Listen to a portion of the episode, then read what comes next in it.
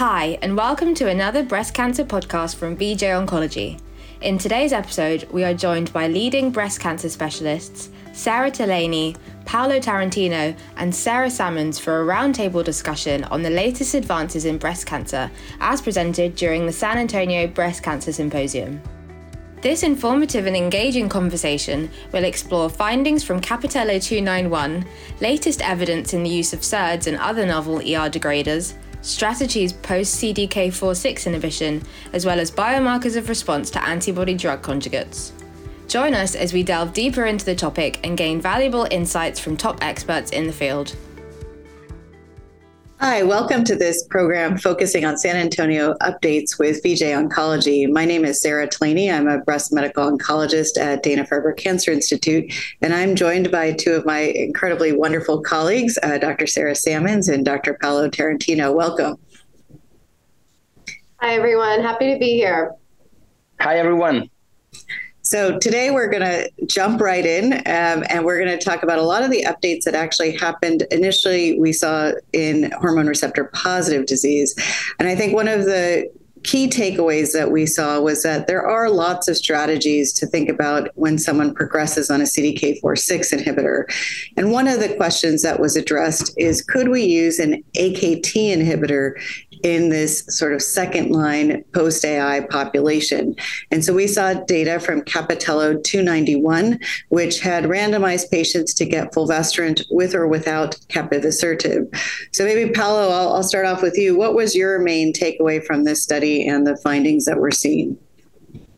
I feel that this study fills an important gap that we have. That is the second line after CDK4/6 inhibitors, where we have seen that fulvestrant really underperforms compared to what we observed historically. The, the PFS in most of the studies with only fulvestrant is around three months. And so showing that with a biologic drug, we can achieve up to seven and more months of PFS. And also there was a, a positive trend in overall survival in this study is very encouraging probably what we were not completely expecting is to see a benefit both in the biomarker selected population, about 40% of the population, and also in the overall population, and apparently in the pathway non altered, although there were some unknowns that were included. So I feel that we have to understand a little bit more about this biomarker non altered, but overall it's very important news and very intriguing data. What did you think, Sarah, of this data? For me, um, you know, this population, about 80% of patients had received a prior CDK4/6 inhibitor. So this is one of the first randomized phase three uh, endocrine therapy combination trials that really enriched for a post CDK4/6 inhibitor population and and showed pretty substantial efficacy. So I think that's important.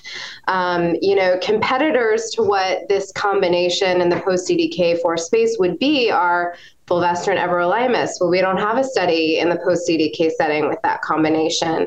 Or, of course, fulvestrant alpelisib in a PI3 kinase mutant population. So, when we're choosing between capi fulvestrant and a PI3 kinase mutant population, um, or alpelisib fulvestrant, um, I think it's really going to come down to tox, and um, so I think that should probably we should point out some toxicity differences maybe between what we saw with Capi. What did you think if you were to juxtapose the toxicity, which I realize we should never really do cross trial comparisons, but if you're thinking about rates of hyperglycemia, for example, and rash, and you're comparing alpelisib to capivasertib, what were your impressions of the, the differences in toxicity? Sure. So there's a bit less hyperglycemia. Um, the overall rate of hyperglycemia in this trial was about 16%, um, and most of it was low grade. So, certainly less than the 60 ish percent um, that we see with alpelisib. And in this trial, they included patients with a hemoglobin A1C up to 8, whereas in SOLAR 1, they did not include those patients. Um, so, this would certainly be more of an option for patients where you were worried about hyperglycemia. Um, there was a bit more um, diarrhea in this trial. All grade diarrhea was about 70%.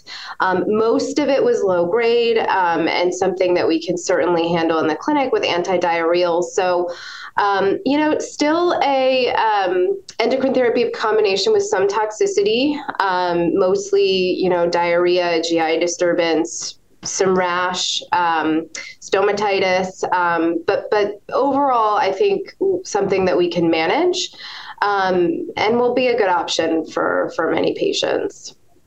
Yeah, no, I think it's really incredible to to see this agent have such robust activity. You know, particularly in the in a post CDK setting, which was you know the majority of patients in in this uh, particular trial, with a little bit less tox than what we've seen with alpelisib. So I think more to come. So we'll I think we do need to understand the benefit in the biomarker non-altered population a bit better and hopefully once they get their ctdna data and have fewer unknowns hopefully that will help us tease out those differences um, so we also saw a lot of excellent data emerge about oral SERD. So certainly we had seen data regarding elacestrant from the Emerald trial previously and are eagerly awaiting to see if this will get a, an FDA approval, hopefully in the very near term. Uh, but I think we're a bit disappointed by the very modest benefit that was seen in the overall population and even in the ESR1 mutant population. And so there was an analysis done at ASCO really trying to tease out who those patients are who do derive long term benefit from elacestrant. And so maybe, Paolo, you can tell us what you thought of, of this particular analysis. I think it was very extremely helpful to see this analysis because it allowed to understand which is the population which might benefit the most of um, monotherapy with endocrine treatment like this after progressing to prior CDKs and even other treatments.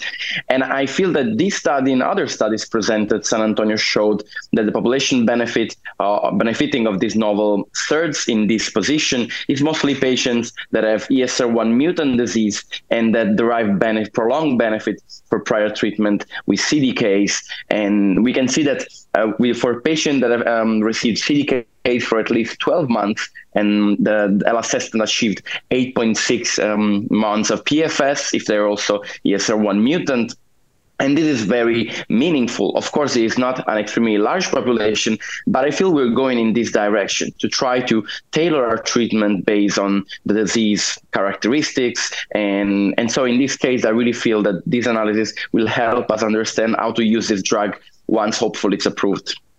Yeah, I, I, I totally agree with you. I think seeing that very steep drop off in the curves in Emerald you know makes you worry that a lot of patients are rapidly progressing but then there are those people who are on for a really long time and understanding who they are is really important because we don't use very much endocrine monotherapy post CDK and so figuring out that it's the people who actually were on their CDK for a long time and had an ESR1 mutation are the people who are really deriving the longer term benefit. And I think agree very helpful once we get an approval uh, to be able to help us select patients who may be uh, the people who benefit. But we're also seeing data about other oral SERDs, which is nice, particularly after I think a pretty disappointing ESMO, where we saw several negative trials. Now we're seeing a positive one, which was exciting, and this was Serena 2. Um, so, Sarah, what did you think of this data with regards to camizestrant?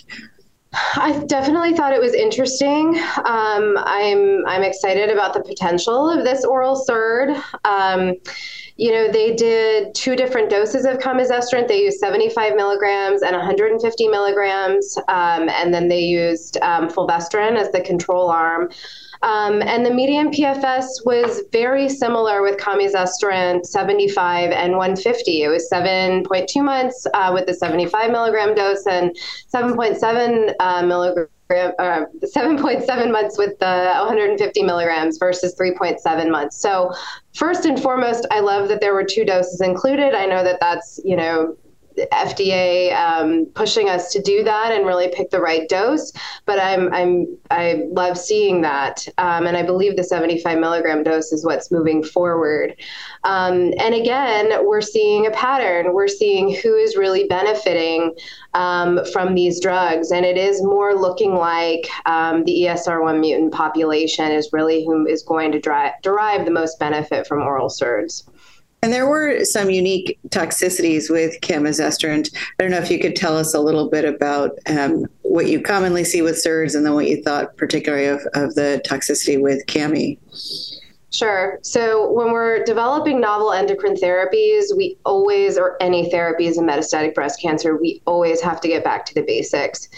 Until we cure metastatic breast cancer, quality of life, in my opinion, um, and my soapbox is as equally as important um, as trivial improvements in PFS. Um, but overall, this oral SERD is is pretty well tolerated. Um, you know, some of the this oral SERD does have a unique toxicity um, of photopsia, um, which is sort of very low grade visual disturbances. We're seeing in about 20% of patients um, that were low grade um, and, and temporary. Um, and then they also saw um, very low grade uh, asymptomatic uh, sinus bradycardia. Um, so these are, you know, these are things that we have to think about, um, you know, when we're using this drug as monotherapy potentially in the future, and certainly when we're combining this drug with, with other novel agents. Uh, I think it's a it's a good point, um, especially now as these drugs are really trying to move into the early disease space, into an adjuvant population, and potentially replace AIs. And people will be on these drugs for a very long period of time. I think quality of life certainly will be critical as, as we think about again moving it even earlier.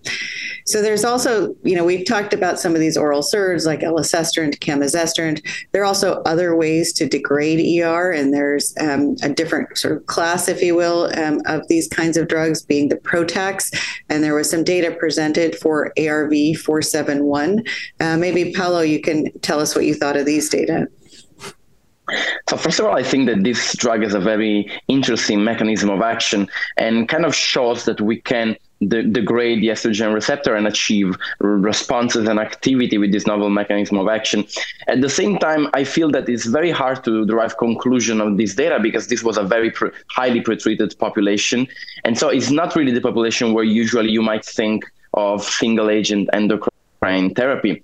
And so you can see that here in, in this trial, in this phase two trial, the Veritac uh, ARV471 achieved a median PFS of 3.5 months in the 200 milligram uh, dose, 3.7 months in the total population, uh, up to 5.5 months in the mutant uh, ESR1 mutant population. And I think something interesting to see was that the compound seemed very well tolerated. But once again, I feel we really need more data, probably in a, in a different setting, an earlier setting, to understand if there is a role for, for this drug, and hopefully also in a randomized setting to understand how it compares to current standard of care. Yeah, you know, I think you're right. This was sort of a unique trial because you know, most almost 80% of people had prior fulvestrant, about half the people had prior chemotherapy. So it was very late line. And I think what intrigued me was seeing a 50% CBR rate in an ESR1 mutant population in such a heavily pretreated group of people. I, I thought seemed quite promising. And with the clean tox profile, I agree we need more more data though. Uh, and so there is an ongoing uh, randomized study comparing it to fulvestrant, and in fact, a planned study combining it with CDK4/6 in the upfront first line metastatic setting. So I think we'll we'll see more to come and, and have to tease out how these different ways of degrading ER uh, pan out and what the right setting is for them. So I think another question about thinking about strategies post CDK4/6, we talked about um, use of an AKT inhibitor. We talked about oral SERDs. But I think one of the lingering questions we've had is Is there a role for continuing CDK4-6 inhibitors beyond progression? We had seen some data from Maintain presented at ASCO looking at the idea of using ribociclib predominantly in someone who had progressed on palbociclib, with also changing the endocrine backbone. So changing both the endocrine backbone and changing the CDK4-6. And in that setting, we did see the use of ribociclib as a continuation strategy was successful with an improvement in PFS uh, compared to just using endocrine therapy alone in that setting. But here at San Antonio, we saw data from our colleague, uh, Erica Mayer, who looked at um, really the question of continuation of palbo post palbo with a switch in endocrine backbone. And this was the PACE trial. Um, so, Sarah, maybe I'll turn it to you. And what were your thoughts um, with regards to these data? I think this is critically important data because I think that people have been sort of doing this off label and, and have had the question of if somebody has maybe mild progression on AI AI Palbo, can we just, and they're tolerating Palbo really well, can we just switch the backbone? Can we just switch them to Palbo fulvestrant? And this trial clearly answers that question for us. The answer is that we cannot. Um, continuing Palbo fulvestrant after progression on AI um, Palbo um, does not have any improved efficacy over just giving them fulvestrant alone. Um, so that is not a strategy that should be taken um, you know, maintain um, was an interesting trial. Um, I think the question remains after Palbo, um, Ribo or Abema, can you switch the CDK4/6 inhibitor and switch the endocrine therapy backbone? Um, and that question will somewhat be answered in the phase three post Monarch trial, which is ongoing. Um, but in such a crowded post CDK4/6 space now, um, this strategy becomes a little less appealing, at least to me. But um, one of the most interesting things um, about this trial presentation, I think, was the uh, triplet arm. So the actual um, very surprising advantage in PFS and potentially OS um, with the addition of avelumab, so an immune checkpoint inhibitor um, added to palbociclib and fulvestrant, which yielded um, a median PFS of 8.1 months. And I think this is signal finding um, and very interesting. Um, and toxicity with other combinations like this um, has has been inhibitory in the past. So I think interesting and hopefully more to come there. Yeah, no, I, I, think this is a little disappointing because you're right. I think many people were doing this in practice. Um, you know, is an area where most people were getting Palbo up front, and people were thinking about continuing it beyond progression. You know, it's hard because these are randomized phase twos, both maintain and pace, and there are some caveats with that, right? I think in this case, I was a bit surprised by the performance of the control arm with fulvestrant having a PFS over four months, and there were imbalances in the arm with the more endocrine sensitive population being in the control arm um, and more de novo patients. So you tended to see, again, better performance. And so, you know, I think it's always hard to say this is definitive data, but we'll see more data to come. Palmira will report looking at this question of Palbo uh, continuation. And then I think a big question we've had is with regards to abemaciclib, right? Um, so we'll see post Monarch uh, and then even, you know, the Ember study looking at this question as well. So um, I think more to come, but I, I very much agree with you that at this point in time, I would not use palbociclib after palbociclib given the data that we have right now. Um, so, you know, I think we also saw a lot of interesting data come out about antibody drug conjugates. And, you know, we do have post thinking about uh, CDK4/6 and AKTs and SERDs, we you know start moving towards chemotherapy. Um, and we had seen data at ASCO and at ESMO with regards to sacituzumab govitecan, a TROP2 ADC um, that we've already had approved in metastatic triple negative disease based on the ASCENT data but have now seen data in the hormone receptor positive space with TROPiCS-02 comparing SASI to chemo of choice in a very pretreated population, so people with two to four prior lines of chemotherapy. And we'd seen the PFS and OS data already presented, um, suggesting improvements in PFS and a little over a three month OS delta between the two arms. And so I think we were just really pending approval uh, of this agent. But I think one of the questions that continues to come up with ADCs is how to appropriately select patients and are there biomarkers we should think about? With one question in this case being Does TROP2 level impact benefits to sacituzumab and should it be used to select patients for this agent? Um, so, Paolo, what did you think of, of these data looking at TROP2 in, in the TROPiCS-02 study? I found this data very biologically challenging because, of course, when we think of antibody drug conjugates, we, we believe that the, the conjugate, of course, needs a target in order to internalize the compound into the cancer cell. But we are discovering that these agents act in a more complex way, in several ways actually, and this might be one of the reasons why in TROPiCS-02 the, the benefit of sacituzumab over traditional chemotherapy was seen regardless of TROP2 expression, and this was very clear, especially at the overall survival analysis, where even in patients with less than uh, 10 percent of expression of TROP2, there was an overall survival advantage. And so it really tells us clinically that we are not, we don't need to assess for TROP2 expression, and and the same. And so it's it's good news because it means that we can provide this benefit in terms of overall survival with sacituzumab for the overall population included in the study, at the same time, it tells us that we have probably to, to study antibody drug conjugates more to understand what other um, components of the mechanism of action can be relevant in, for, in order for them to be active. For instance, internalization or bystander effect, or any other means that can be enhanced in order to enhance their activity.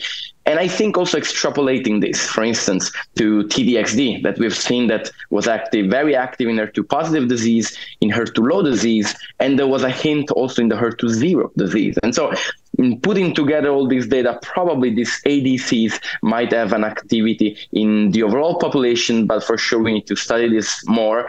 And one thing that is exciting is that we're bringing them in earlier lines. And so it's once again very important to understand how best to, to use them compared to traditional chemotherapy. Uh, no, I, th- I, think you're exactly right. Maybe just sticking on this biomarker theme, um, maybe you could also tell us about the data that was presented from Destiny Breast 04 with regards to expression uh, or sort of central testing for HER2 low and how that correlated with outcomes because I think that's been a major question that has arisen is how to select people for TDXD who have HER2 low disease.